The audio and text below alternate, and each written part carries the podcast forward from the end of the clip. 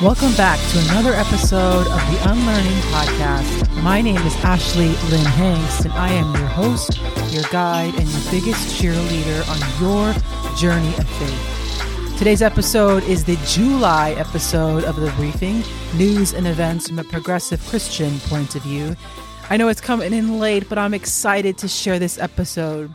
On today's show, I'll be writing solo as I walk through some of the biggest news events in the month of July. This Friday, I'll be doing the August briefing episode with Dr. Tracy Chanel and Pastor Hannah Sims. And so I'm super excited about that. If you haven't already hit the subscribe button, please do so. Each week, I bring you episodes on powerful stories in the Bible, hot topics, and deconstruction. And our Friday Field Notes episode, where I talk about how to reconstruct your faith after a season of deconstruction. The July episode of The Briefing is an episode on news and events from a progressive Christian worldview. And it's coming to you late this month because my wife and I had the privilege of finally going on our honeymoon. Jen and I got married in March 2021, one year after the start of the pandemic. And at that time, even in 2021, it was pretty dangerous to travel. And so we waited until this summer to have our honeymoon. We had an amazing time visiting my wife's family and road tripping down the Southeast. If you haven't ever been to North Carolina or Charleston or St. Augustine, you should definitely check that out. The southeastern part of our country is beautiful with so much history. We spent our honeymoon driving down the southeast and we ended our time in Sanibel Island in Florida, which was really, really beautiful. And I hope you had a great summer with lots of time for rest and adventure. As the season begins to wind down, I'm grateful that I live in a city, in a region in Los Angeles where the beach days are just getting better. My wife and I plan to spend more time outside, going to Shakespeare in the Park with friends and to the Hollywood Forever Cemetery to see Grease. in it's just going to be a wonderful season and so I'm, I'm grateful that we get to spend time together with people we love it's such a blessing to have hot summer nights going into the fall in Los Angeles. And so I hope that you are, if you're living in the LA area, taking massive opportunities to go out there and to enjoy this time. Now, the news was relatively slow in July. In July, we saw the exquisite images of NASA's James Webb Telescope, the continuation of the midterm elections, the passing of the Inflation Reduction Act, and former President Trump's Margot Island fiasco. And there's a lot to dig into today, so I'm going to go ahead and just get started. Now, last year on Christmas Day, NASA launched the James Webb Space Telescope to go out into the farthest reaches of space in order to take photographs of galaxies and stars that existed long ago. For anyone new to NASA and space exploration, James Webb was the former NASA administrator appointed by President Kennedy who oversaw the early years of NASA and the Apollo program.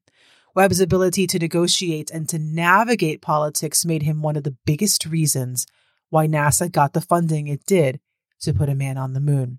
And so it's an honor that this amazing telescope is named after him. The goal of this telescope was to take photos of the stars and galaxies that existed over 13 billion years ago, and which scientists believe was the beginning of Earth's history. There was nothing primitive about these galaxies. They were big, strong, and glorious looking, even 13 billion years ago, which means the universe was functioning brightly and in such a sophisticated manner even then. Hopefully, these pictures deepen your understanding and awe of eternity and how God never had a beginning and will never have an end. The James Webb Space Telescope is parked in a part of our solar system where the gravitational pull of the sun and the earth commingle. This location is called the second Lagrange point or L2. Lagrange points are points in space where satellites can park with little fuel consumption because they're being moved along an orbital tract and held there by two larger objects. In the case of James Webb's telescope, it is the sun and our planet. And so the James Webb telescope is in L2. All that to say, the images that came in through July are spectacular. It's unlike anything we've ever imagined, and the speed of light is only so fast. So when we see these pictures of the galaxies today, we are actually seeing them as they were 13 billion years ago, which is about the time that scientists say the sun and the earth were formed. Now, I'm going to put a link to a New York Times article in the show notes in case you want to see the images yourself. The article has a great video as well that explains the telescope much better than I did. Shortly after the images from the James Webb telescope came through, I heard a sermon by an evangelical pastor named Levi Lusko, whom I love. Levi Lusko is a pastor of Fresh Life Church in Montana, where he warned people about the images. Now, this is a guy who loves space. Levi Lusko loves all things NASA and space, so much so that he wrote a wonderful book called The Last Supper on the Moon. Now, I love this book. I absolutely love The Last Supper on the Moon. It ignited a passion for NASA within me, a passion for space exploration in me that really expanded my soul and my my view of life. But I wouldn't recommend this book to everyone, especially if you're sensitive to evangelical theology. It is a deeply evangelical book, but I really enjoyed it. And so Levi Lusko follows NASA closely, and he knew about the James Webb telescopes. It wasn't a state secret. He follows NASA, and he was really threatened by them. Hear him now. I hope you got your calendar set on Tuesday for these initial images of the James Webb telescope, which launched on Christmas Day and is currently sitting a million miles away, taking photos of what CBS has called the Let There Be Light moment in the initial sneak peeks they've already released. But listen, whatever we see that Webb reveals on Tuesday, and I will be on the live stream, um, just take with a grain of salt anything any expert ever says. Sometimes I think what makes the evangelical church so problematic is its mythical approach to Christianity. It's kind of like how we talk about Santa Claus. As children, we are taught that Santa Claus is Making a list, checking it twice, gonna find out who's naughty or nice. Santa Claus is coming to town. Okay, I'm mixing songs, but you know the part where he sees you when you're sleeping. He knows when you're awake. He knows if you've been bad or good, so be good for goodness sake. Okay, so um yeah, I'm not in the choir at church, but I really like singing. So anyway, Santa is sometimes how we see God, especially as we grow up with this image of God as Father. And when we learn that Santa Claus is really daddy and daddy or mommy and daddy, we realize that this entire myth about Santa Claus living in the North Pole with a bunch of elves and Will Ferrell, we realize that this is this is a lie and it's not real. And it's not worth our belief and so everything is dependent upon this one thing being true that Santa Claus is a real person. When we pin our entire belief system on one thing being true, whether it's biblical inerrancy or the exclusivity of Christ, that was a big one for me as a teenager, the exclusivity of Christ. When we pin our entire belief system on one thing being true, if that thing isn't true, then nothing else matters then why follow Christ? Why be a Christian if Christ is not the only way? You see, evangelical or not, walking by faith in Christ is hard. Turning the other cheek, praying for your enemies, giving to support the life of the church, this is all hard. None of this is easy, whether you're evangelical or not. None of this is easy, whether you believe in biblical inerrancy or not. But let's just be honest, it's even harder if you're gay and an evangelical or trans and a Christian. But this is what we're taught to believe that if one thing is taken out of this house of cards, it all falls down. That's just not true. That is just not true. But when we do believe these things, that everything is dependent upon this one doctrine or this one belief, or that Santa Claus is real and that we have to believe that or everything else falls apart, it creates a mythical quality to our faith where facts and science and pictures from a telescope that show images of galaxies 13 billion years ago have no validity. And we equate, we un- subconsciously carry the same mythical approach to Santa Claus that we do to God. Now, Listen, I promise you, the Christian faith can handle reality. The Christian faith can handle facts and science and errors in scripture and other religions and atheistic beliefs. The Christian faith can still bloom alongside the legitimacy of other religions. God is no more threatened by differing beliefs or our unbelief than she is by butterflies. Even though the sun and the moon and the earth and the stars that we see began 13 billion years ago, it doesn't mean that God began 13 billion years ago. God is from everlasting to everlasting, and no matter what happens, she remains.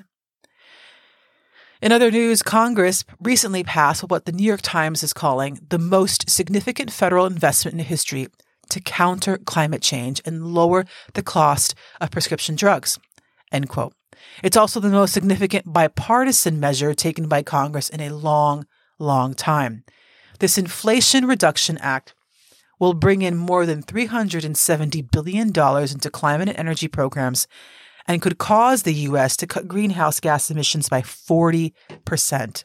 The bill also allows Medicare, for the first time in history, to cap the amount people pay out of pocket for prescription drugs to $2,000 a year.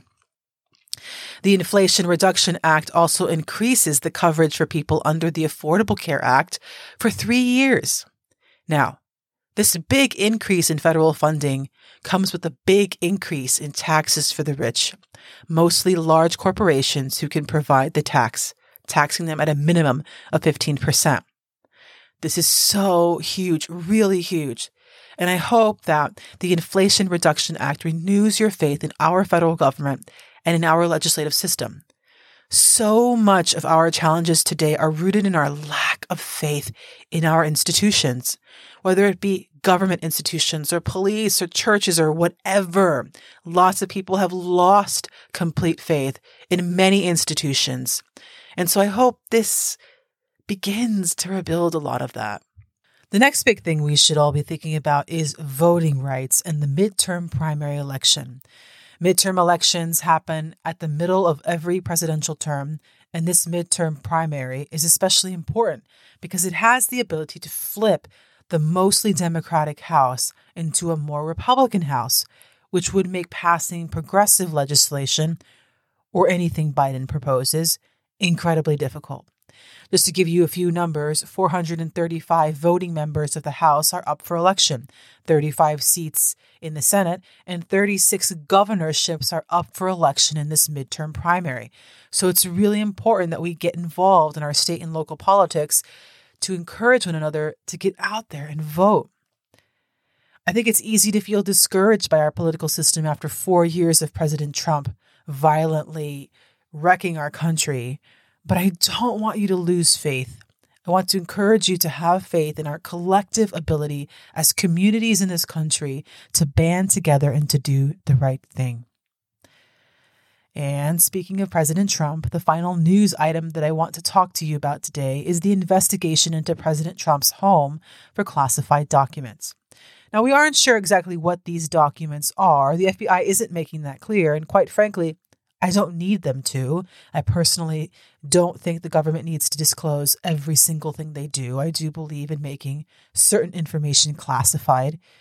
There is evil in the world, and that if we aren't wise about what we're sharing, it can be used to hurt our nation and other people. If you aren't familiar with Trump holding classified documents in his Margot Island home, let me catch you up. Trump has documents from his time as president that he should have given to the National Archives at the end of his term. That's the rule. That's not a punishment towards Trump.